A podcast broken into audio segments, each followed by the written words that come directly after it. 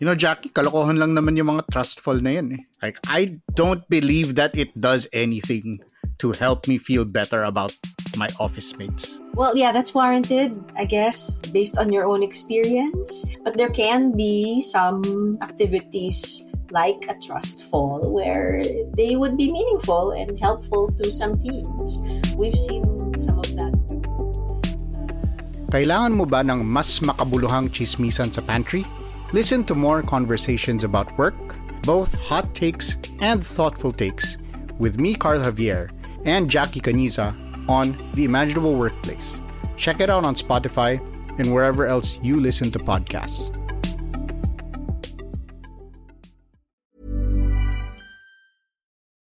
He took every fear and every uncertainty, fueled by many years of failed expectations, and then he gave us an enemy. And then he said, papatayin ko yan. Para sa inyo, papatayin ko yan. Hello, ako po si Robbie Alampay, Puma Podcast. In this episode of Teka Teka, we sit down with Patricia Evangelista, the author of the recently released book, Some People Need Killing. Patricia covered for Rappler former President Rodrigo Duterte's war on drugs. Over six years, she spent days and nights documenting extrajudicial killings and then many more hours returning to victims' families to speak with policemen and even assassins for hire. Some People Need Killing is published by Random House and it came out just a little more than a week before November 1 in Filipinos' observance of All Souls Day. But as Patricia shared with us in this interview, coincidence lang yun. Because among other things, she says there is really no perfect time to release a book such as this. What was the original target for for publishing the book and coming out with it? I signed a one-year contract with Random House. So, pumirma ako 2019. Uh, ang sabi ko sa kanila, kahit alam na naming nakakasa na siya, pipirma ako ng mid-year 2019 kasi gusto ko tapusin yung midterm elections. So, from that point on, dapat within a year na submit ko na yung manuscript. That so I should have submitted 2020 around May. Obviously, hindi nangyari yun. So you missed deadlines. That's it. I missed four deadlines, I think. Rappler will tell you I am their slowest writer. Also because, originally, hindi ko naman talaga pinlano na first person yung libro. Yung proposal ng libro may preface na first person, pero ang assumption ko, reportage na lahat. Um, iba ang assumption ng Random House. And ang explanation din nila sa akin, itong libro, lalo na lalabas sa Amerika at sa ibang bansa, sobrang grim ng topic. So, kailangan mo nang hahawak ng kamay ng magbabasa hanggang sa dulo. Inevitably, that was going to have to be me. Um, sabi nila, first person dapat. Ako sobrang uncomfortable ako dun eh. So, it took, I think, another year, give or take, to find my voice in the aftermath. Plus, ang, you know, um, it's one thing to write in the first person even if you're reporting. Okay lang naman yun eh, kaya siya. It's just a function of pronouns. Pero, hindi lang dapat yung, yung pronouns. Kailangan, I have to be able to tell them what it is to stand over a body. I have to give them a vignette of how it was, for example, to speak to families. Yung mga yun, wala yun sa initial na draft ng libro eh. So, I submitted the book a little before the 2022 elections. Ang kulang lang at that time was epilogue, yung ending. Sabi ko, hintayin ko mangyayari sa eleksyon. Kahit alam ko naman mangyayari, kailangan ko makita. So, fact-checking was January. It took three months. Kasama dyan, many, many levels of, of, of rewriting sentences until it sounded good to my ear and it sounded good to my editor's ear. It was a very long, very complicated process. How pivotal was that? That the intended audience is not primarily Filipinos in the Philippines? That really was a factor because the things we know and the things that are generally considered context for us that we don't need anymore is context that's necessary writing for anywhere else. Um, I can't remember who was it who told me, but any book about the Philippines published anywhere else will have to be also an explainer about the Philippines. Not only did I have to show where the country came from before they had to contend with the idea of Rodrigo Duterte, I had to also show where I came from because I was the person holding their hand across the book. And I come from a very particular upbringing at a very particular time. Kasi I was born 85 eh, right after the revolution. So never ko naramdaman ng dictatorship. Akala ko free yung press. Marami akong paniniwala akala ko automatic sa demokrasya. Na hindi naman pala. I had to show the turn, but I also had to show that this wasn't an overnight thing. But I have to say, this would have given Filipinos who already have an understanding of the historical and cultural and even headline context access, intimacy, and, and knowledge that they would not have gotten had you not written and processed all of this. They could tell the same general story, but not this way. The access that you share I think, will make people realize that they don't actually know a lot of the last six years, even if they lived through it. Thank you for that. Oh, but that, nagulat ka ba dun? I hoped for it. I think one common reaction will be, I knew that, pero hindi ko alam yun. Ah, well put. Alam ko naman who I was writing for eh. I in that on a practical level, this is a it's a global publisher. So, alam ko that there were requirements of me. But at the end of the day, Pinoy ako eh. So, ang gusto ko sana magbasa Pilipino. So, sana may mabigay ako na hindi nila nakita. And uh, I'm hoping that it articulate it it articulates something that that they may not have been able to articulate. Ang laki ng pribilehiyo kasi nung ginawa ko eh. na sinuwerte ako, I had 90,000 words to figure out what was happening. And even if they didn't intend it, I also had five years to think about this. I, I'm glad you think that has the same that that effect in the Philippines kasi mahirap rin basahin dahil taga taga dun tayo lahat eh. So the the advantage of of of what I was allowed to do was I could step back and not worry about the day-to-day of, oh, ano nangyayari ngayon? There were a lot of things that I think you illustrated really well. Um, the patterns and repetitions that you observed and that you highlight. Yes. I think that was very, very clear. But you also talk about words and language itself. You talk about the power of words. You talk about how history shapes words, but also how words themselves influence history and the direction of societies. Yes. Uh, for example, you talk about Laban and then how it is the root word of Nanlaban. It was there all along. And yet that kind of insight, they don't realize now, oh, ano, yung Laban ni Ninoy is the root word for the Nanlaban ni Duterte. Um, yung Nanlaban to Laban, it, it came out on paper kailangan ko i-explain ano ibig sabihin ng nanlaban. Ano na siya eh, it's a noun. It is a person na lumaban kaya pinatay. Pero nung, because I'm explaining it in English, you have to go into into the weeds and figure out what what it implies. Nagsindihan ko ng Yossi. Sabi ko sa nanggaling. And then, I, I, I think mentally, I separated ng laban from yung laban sa kalye, yung nakataas yung letter L mo, yung sinisigaw ng EDSA Revolution, yung sinigaw na maraming ta- taon matapos nun. And then, nung nag-connect sa utak ko, get ko na siya. That the language of hope is the language of death. In, in, in the language of the drug war, resistance automatically means death. It is the noun for a dead man who fought.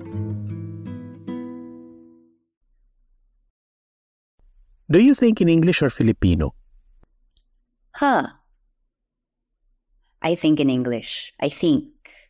Uh, well, it depends. If I'm in conversation, tapos nag-uusap, at Tagalog kami nag-uusap, mag-iisip ako sa Tagalog.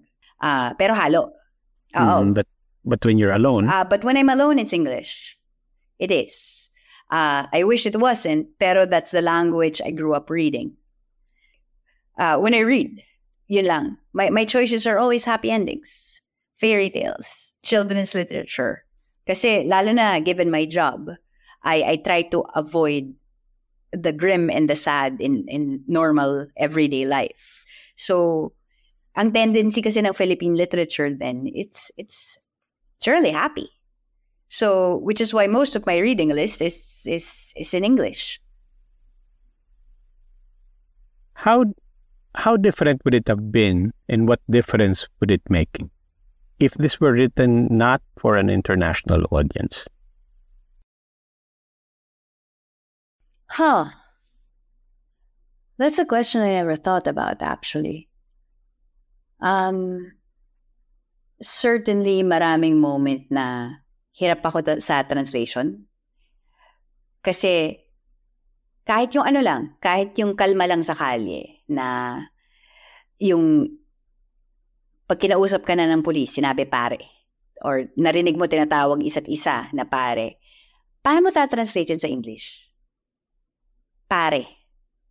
It's, it's the chillness of it. It's the calmness of it.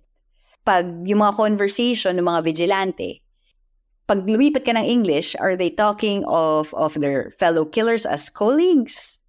Dude, it's the sort of complicated intimacy that I cannot quite translate into English that I don't think I was successful with, but it's as good as I could get. In one part of the book, a policeman puts you in an awkward position and then he tells you, Mm-mm. magkaibigan naman tayo, di ba? Trish, magkaibigan naman tayo, di ba? I only realized now that that's not actually what I I read because I read the English version of it. Mm-mm. I read the English translation. And yet, that voice was very clear to me. I, I heard it. Narinig ko yung boses niya. Pat, Mm-mm. Trish, magkaibigan naman tayo, di ba? I mean, to your point, yung friend, you you capture that. Pare, hmm, ah, you're right, that becomes a problem. Mm-hmm. What uh, what else? Ano pa? What else was hard to translate? Astig, mahirap siya i-translate. Kasi if i-google mo lang ang astig, ang lalabas sa'yo, tough guy, or rough, or uh, there, there are other words for it. Pero you don't just look at the meaning, you look at it, you look at the meaning in terms of the sentence it's in. So, that's one of those. Um, Hmm, teka, so, ah, teka, teka. So, so ano pihili nyo? badass. Badass. Yes. What else? Ano pa? Um, meron akong interview. Siyempre, dumaan kami sa fact checker. Ang translation ko, son of a bitch. Ang rinig ko kasi putang ina. Pero, ang trabaho ng fact checker ko, papakinggan yung original na audio, ita-transcribe, titingnan if off yung translation ko. So, nung binalikan, pat hindi naman, hindi naman putang ina yung sabi. Kasi your lowest bar for putang ina is son of a bitch. Minimum yun. Ang sabi ng police, puking ina. Di ko alam gagawin ko, men. Meron akong chat group. Mga makata, mga nobelista, mga ganong bagay. So, binato ko yung actual, yung original. Yung linya is, puking ina kahit pamasahe nga, wala sila eh. So, ang salo nung isa, motherfuck. Hindi motherfucker, motherfuck. Yung isa, na yun yung kinuha ko, for fuck's sake. For fuck's sake. So, yung mga ganong bagay, yun yung alanganin sa libro. Or ano lang, pare was really hard. What about the whole Duterte quote? Um, would, do you mind if I open the book for this? Um, nung sabi ni Duterte, nung namatay yung 32, there was one night, 32 people died in a single province on a single night na pinatay ng police. The next morning, akit siya sa podium sa Malacanang, sabi niya, maganda yan. So, the next morning, those of us who were following the war or mga ibang beat reporter, nung pinost yung storya, even ako sa personal page ko, nung pinost, translation ko, that's good. That's a good thing. Yeah. And I remember that moment kasi uh, may nag-comment dun sa comment section ng, ng Facebook page ko na, wait, asan bayag nyo? Na hindi naman niya sinabi good yan eh. Sinabi niya maganda yan. But don't get it, let it get lost in the translation. And it stayed with me for years. Because I was still mm, I, I don't know. I, I don't think you were blunting. Well, personally, it felt like blunting to me in the aftermath. I felt guilty about that. That's why I play with Ginagamit it. talaga maganda for for good. Yes. Hindi lang hindi lang maganda. I mean not just beautiful. You do use maganda to say good. Mm, as in, okay, okay yan. Mm-hmm. Ayos yan mga bata, tuloy nyo lang yan. Maganda yan.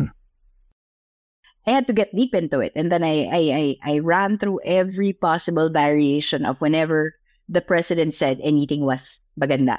Ganda yan. naman daw po maganda. Patay, patay naman lahat, pero maganda. So words and language was a very, very uh, clear factor in your narrative. Also, the stories were driven by relationships, di ba? Relationships abruptly ended, rudely interrupted. But also relationships that gave you astonishing access. And yet these were also relationships that were invoked Mhm. from time to time. They were also played against you, as in the case of that policeman who placed the kaibigan card. Talk about how complicated those relationships that you developed were, whether they were with victims or with perps. In the drug war, every relationship was always going to be fraught. Na there's a different power dynamic that everyone is a possible source. And in my head, always, dahil these are particularly traumatized people or particularly dangerous people, I knew I would always be looking to consent. Alam ba nila kung sino ako? Meaning, alam nila na journalist ako. Pag sinabi kong libro to, get ba nila? Pag sinabi ko, like some of the stories were done while I was in Rappler. So, um, alam ba nila na lalabas to online? Naiintindihan ba nila yung risk? Teka muna, pa- paano ka nga ba magpakilala? Well, marami dun sa mga storya, malapit na ako. I mean, I'm, I'm, I was close to them during, in, in the aftermath of the crime scenes because sometimes I, I would continue to cover uh, stories even after malabas ko sa Rappler. Sometimes, sometimes gusto mo lang makiramay.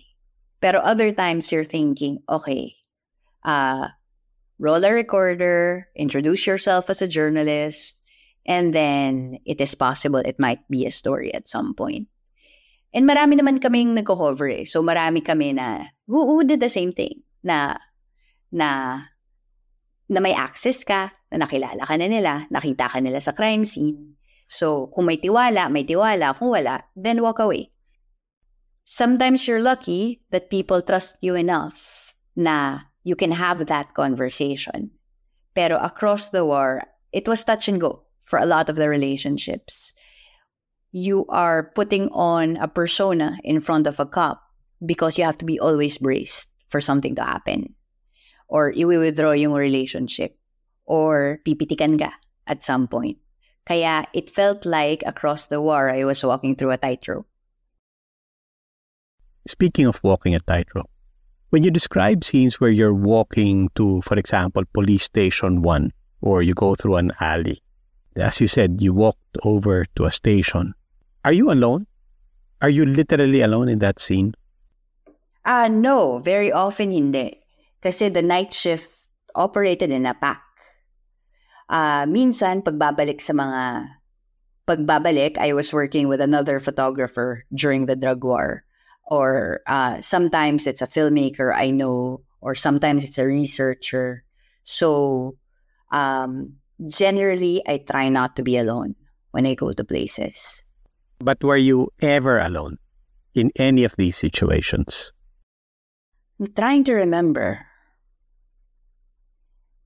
I don't think so. It, it's it's uh SOP din yan eh, protocol din yan eh. Ah, kung wala talagang pwede sumama, ah, um, it's whoever is driving the car. Pero you make sure na yung kasama mo may experience din. Consenting din. Kasi delikado eh. There's a lot of things that you didn't necessarily intend, but you really also give some education about what it is, I mean, to your mind, what it is to be a journalist, not just in terms of operating in these situations, but even speaking of the ethics of it. For example, even earlier on, you mentioned something about, I don't like writing in the first person. You're very conscious, in other words, of this is what journalists do and this is what journalists do not do or are not supposed to do. We're not supposed to cross certain lines. But on at least one occasion, Well, you did. yes. You did cross a line. I don't You think did intervene. every choice naman you make, you have to live with yourself. Eh. I think, I'm not sure if we're referring to the same situation. Ah, ito ba yung pagpunta sa police station? Yes. Mm-mm. You, if I remember right, you literally jumped out of bed because somebody messaged you, di ba? Pumunta ka dun. Pumunta ka dun sa pumunta ka dun sa station because they got this kid. Yeah. But what I really want to ask you is not why did you do that? The real question I want to ask is, sa totoo lang, di ba? How could you not? And it's not just you. You described the scene where the night shift reporters who went to that uh, station where there was that uh, cell hidden behind a, a bookshelf. And inside were more than a dozen people crammed in there for days with no toilet, with no window. You you Mm. weren't even there, I wasn't there.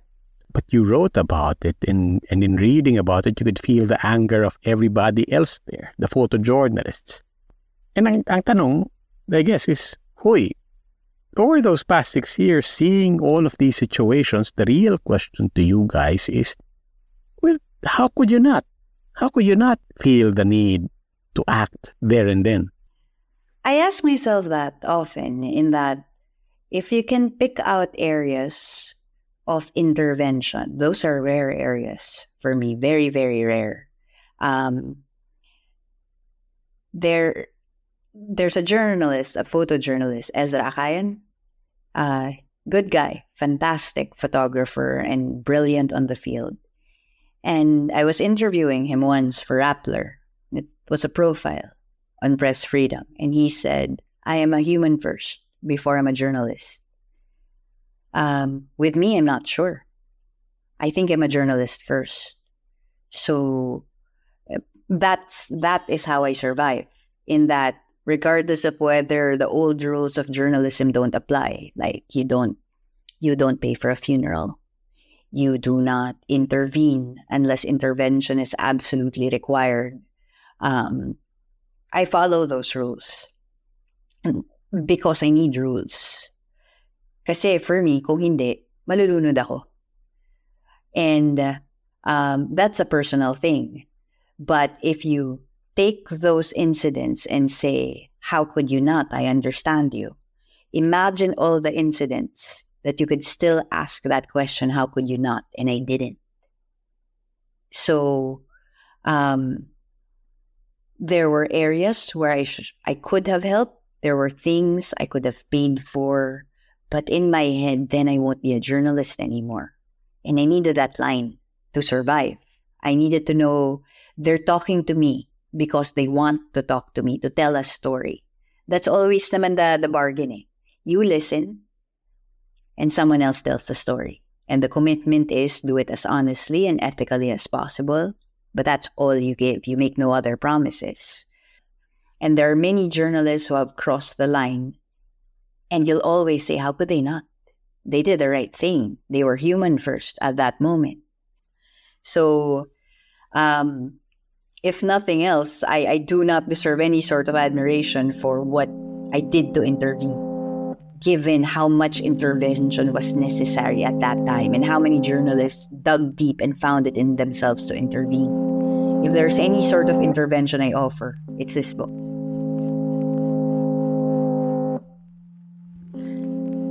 In the middle of my conversation with Patricia, I recalled how in the middle of the Duterte administration, Puma Podcast came out with a documentary series called Tokhang sa Tokhang. In one episode, I recalled, I spoke with photojournalist Raffy Lerma, and he spoke about how their stories and the normalization of the reports on violence were also affecting society. Let's face it, minsan yung reporting rin natin, maybe naging problema rin siya. It is already normal, di ba? Hindi dapat na normal eh. Nakikita mo yung maraming tao, seryoso lang. Some are even laughing. There was one time na talagang nag-snap ako. I had to reprimand some people because they were taking selfies. You're a dead body na parang, ano ba yan? Selfie kayo. I remember some Halloween and people were decorating their houses with garbage bags wrapped, imitating yung mga dead bodies dump. Nakakatawa ba to? You can find Tokhang sa Tokhang on Spotify or kung saan man kayo pumapodcast. In the meantime, I continued my conversation with Patricia.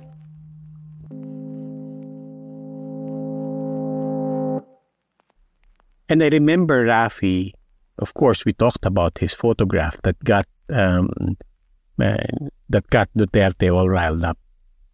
And he's describing the scene, and he says to this day he remembers circling that scene, that woman cradling her husband. And while he's taking the picture, he remembers what she kept saying. And I said, What was it that she kept saying? Tulungan niyo ako.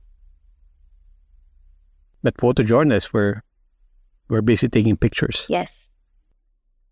Mm-hmm. I think I I think all of us have variations of that story.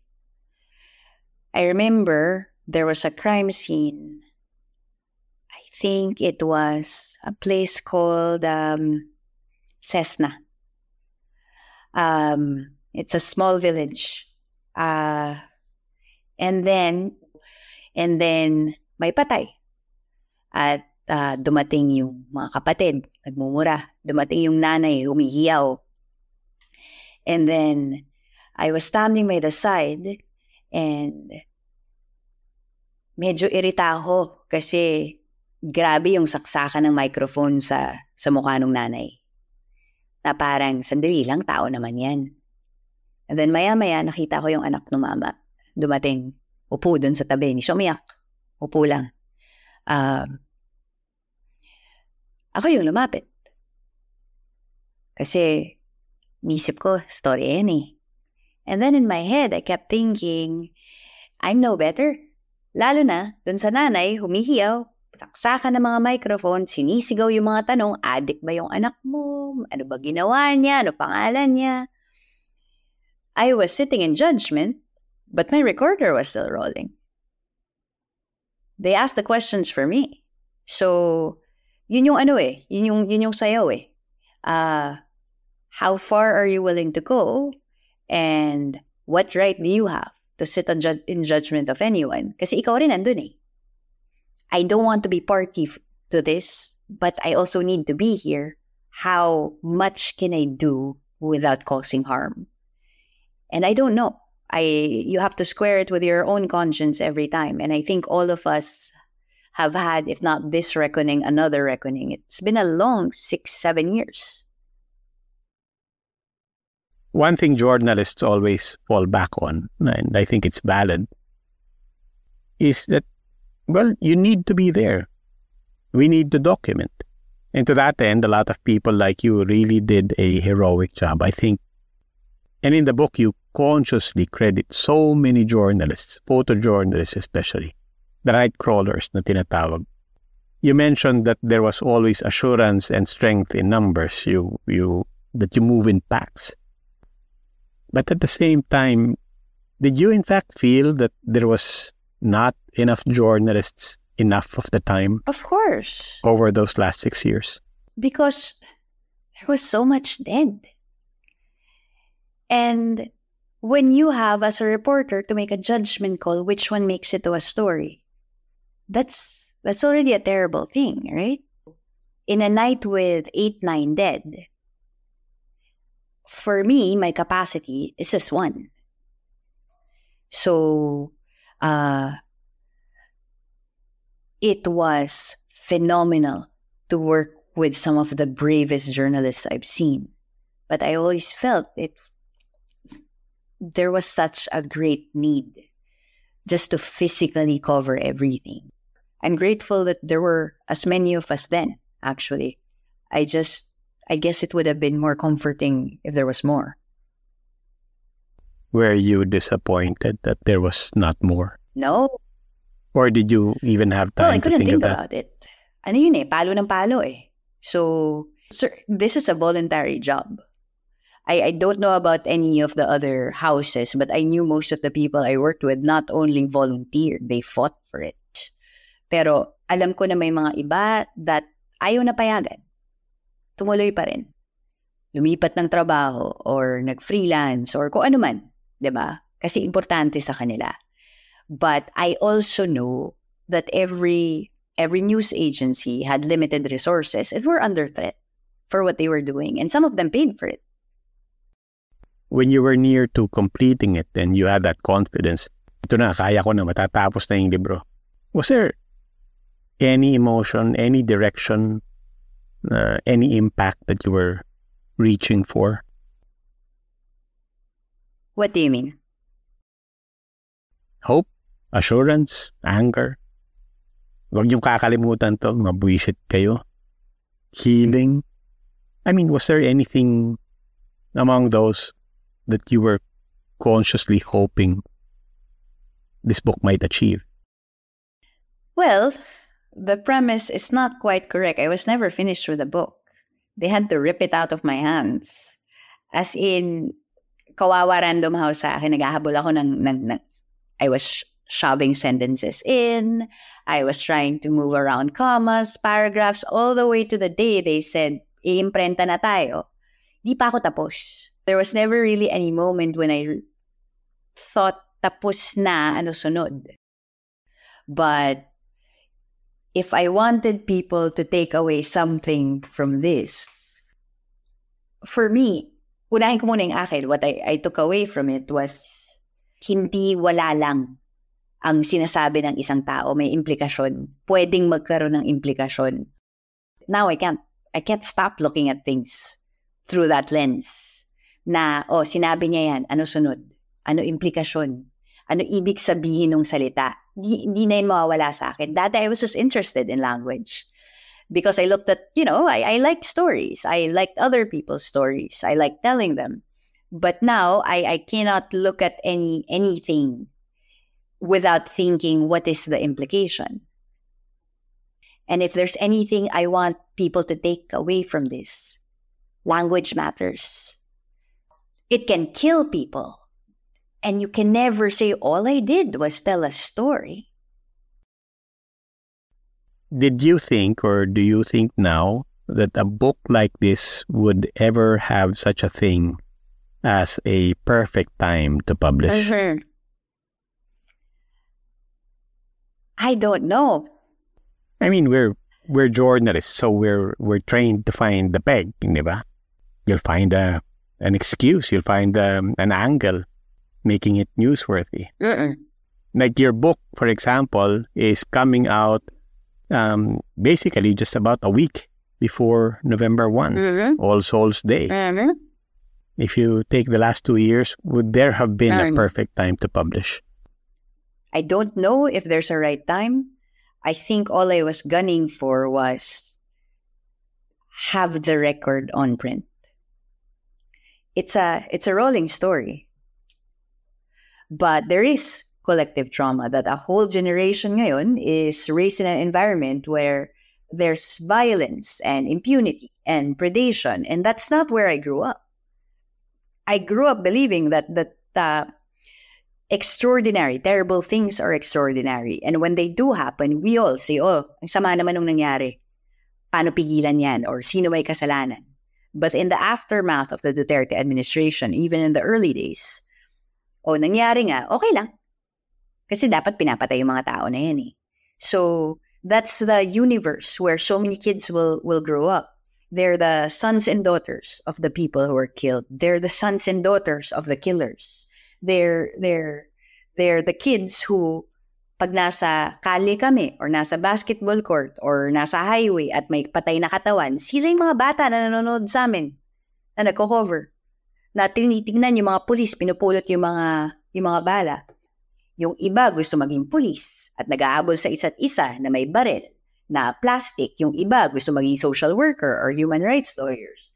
Yung iba, pag nakatayo ka sa kanto sa labas ng Jollibee, malapit sa pupuntahan namin na lamay, kumakanta at yung kanta nila may putang ina at sana patayin.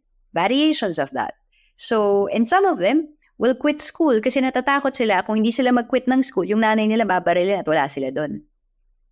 So, it's a whole generation with with this sort of foundation. Um, all I can do is is write it down. And is there a perfect time for that? I don't know. I, I'm just glad it's out there. I wish I could have done better. I wish, I hope it is compelling enough for people to read. But if nothing else, there's a record. What do you fret about? Across the war, I was afraid. And every day, I'm still afraid. Did I do it wrong? Did something I wrote put someone at risk? Um, did I frame a sentence badly that it would be understood differently? It's from the very small to, to, to the very large. The only relief in it is that it's done. There's nothing I can do. And across five years, there was always something I could do. I could delete a chapter. I could make the phone call and verify something. Now I can't do anything. So, what do I fret about? I fret about everything. Anong pinakamabigat na isipin? When my phone rings and it's an unknown number, takot ako na ang tumatawag asawa o kapatid o anak ng source ko at sasabihin binaril. Dahil sa sinulat ko. Yun yun. Yun yun.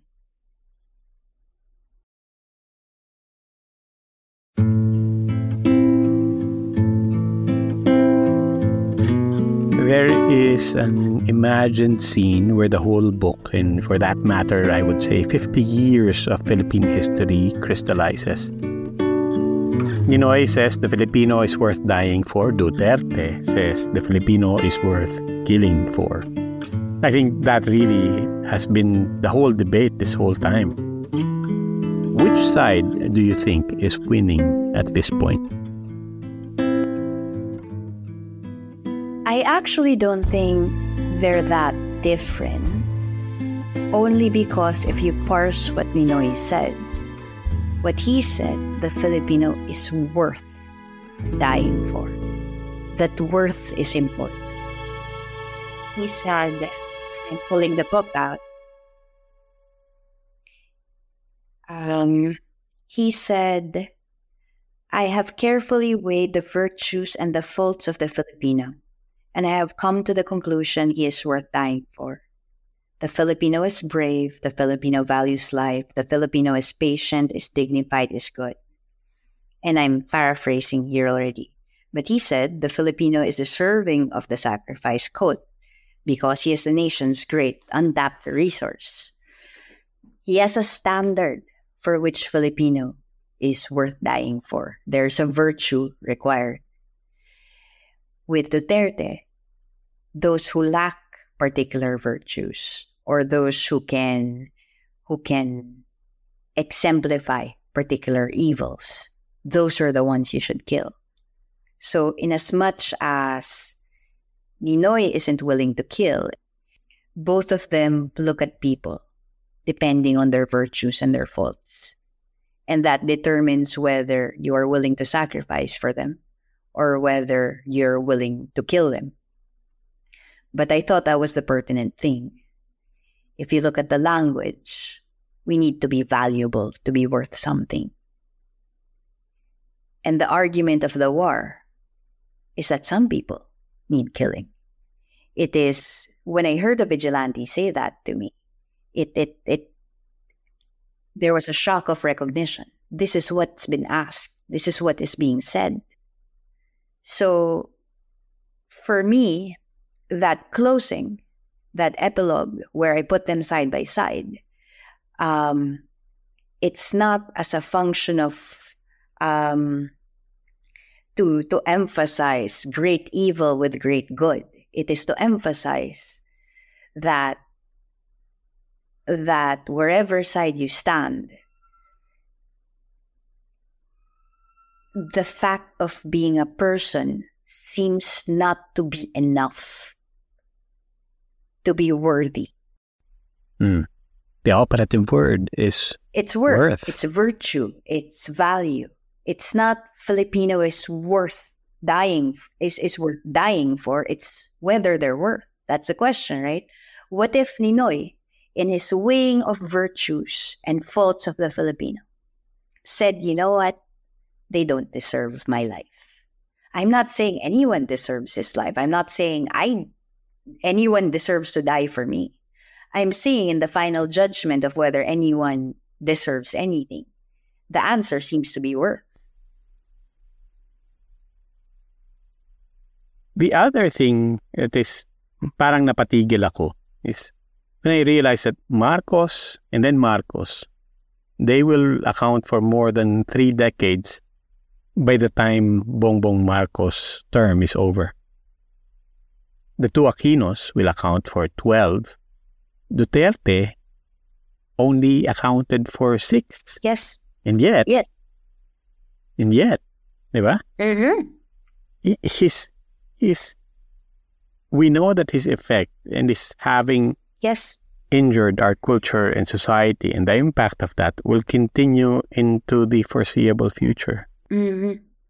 Well, he is larger than life. Um, and that's how he framed himself anyway. So it's not surprising that's the impact. I'm not sure how much time we had left. We have left, pero I was thinking as an answer to that, I could read to you a paragraph and then it, it it'll establish at the very least where we stand in this whole Marcos, Duterte, Aquino, the eternal refrain of the last 30 or so years. Forget that their name is Marcos. Forget that their name is Duterte. Forget that their name is Aquino. Duterte the first begat Duterte the second. Aquino the second begat Aquino the third. Marcos the first begat Marcos the second, begat Marcos the third, president begetting presidents, begetting vice presidents, rotating and revolving and rotating again. Their names live in airports and amphitheaters, on paper bills and street signs, along the highways where the corpses are still being found. Forget the names of their sons and daughters and remember their dead instead. So, if nothing else, I would like other names to be remembered. more than 40,000 people they say may have perished. And a lot of those names we don't even know. And within that universe it's just the universe of everybody else that you interacted with. If you consider all the lives whose paths you crossed i mean how short is that list? And how long should that list be? I think that this should be very, very long. And I think every name should not be reduced to a sentence. These were entire lives. And we keep talking about it the bigness of Marcos and Duterte and Aquino, all these grand, large names that are on, tarpaulins and highways. But the dead, they're outsized too in the lives that they left behind. The impact on families and communities are enormous. In the same way you lose a father or a daughter or a son. So it should be a long list and everyone should be able to tell their stories. And I hope to have honored the people who trusted me with theirs. Where are they now? They are home. They are aware this book is coming out. And I hope it serves them well. I don't know how to phrase this uh, purely as a question, but it is intended as a question. Let me hide, therefore, behind everybody else who will read this book. And I think they will have um, common takeaways. They will have the takeaway of this is an important book. I think people will agree that you have done a great service, that you are courageous, that you stand for a lot of people who are also courageous, that you are just one of, of many people, um, journalists, activists, advocates, human rights workers who tried to to chronicle and to document and to fight. I, but there will also be, I think, this shared thinking as people read this book and as they put it down at the end. You must need therapy. That is possible. I never went through it. Um, I haven't tried. I the the book is an exercise in looking at the inside of people's minds. It's just it includes my mind. And there were days where my editor would go, "But what did you feel on the field?" And my answer would be, "I had no feelings because I wasn't allowed them." So I understand that people who do what I do um, are at risk for for many things, uh, including the demons in the inside of your own mind. You know, um, and and the, the the guilt layers over it. Maybe because I'm Catholic or was Catholic. Maybe because I'm Filipino. I don't know. Um, uh, I know that there is a reckoning at some point with the inside of my own head. Um, the launching of the book is is is good, but there's no after the book yet in my head. I don't know if the question is, do I think I need therapy or Pat, you should go to therapy? Um, I'm not against the idea, and that might be important in the aftermath of this. Right now, I'm just trying to survive it.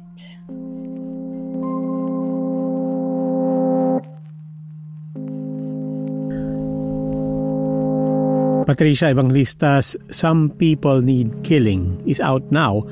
In the Philippines, you can try to get your hands on early limited copies at Fully Booked. You can also try from online booksellers. It's available as well in ebook formats. Ako po si Robbie Alampay, Puma Podcast. Thank you for listening and if you appreciated this episode, pakishare din sa mga kaibigan nyo. And follow Teka Teka and Puma Podcast on Spotify, Apple Podcasts, or kung saan man kayo Puma Podcast. You can catch our episodes on YouTube as well. Links to Tokhang sa Tokhang are available in the episode description or just look for Tokhang sa Tokhang wherever you get your podcasts. Maraming maraming salamat po.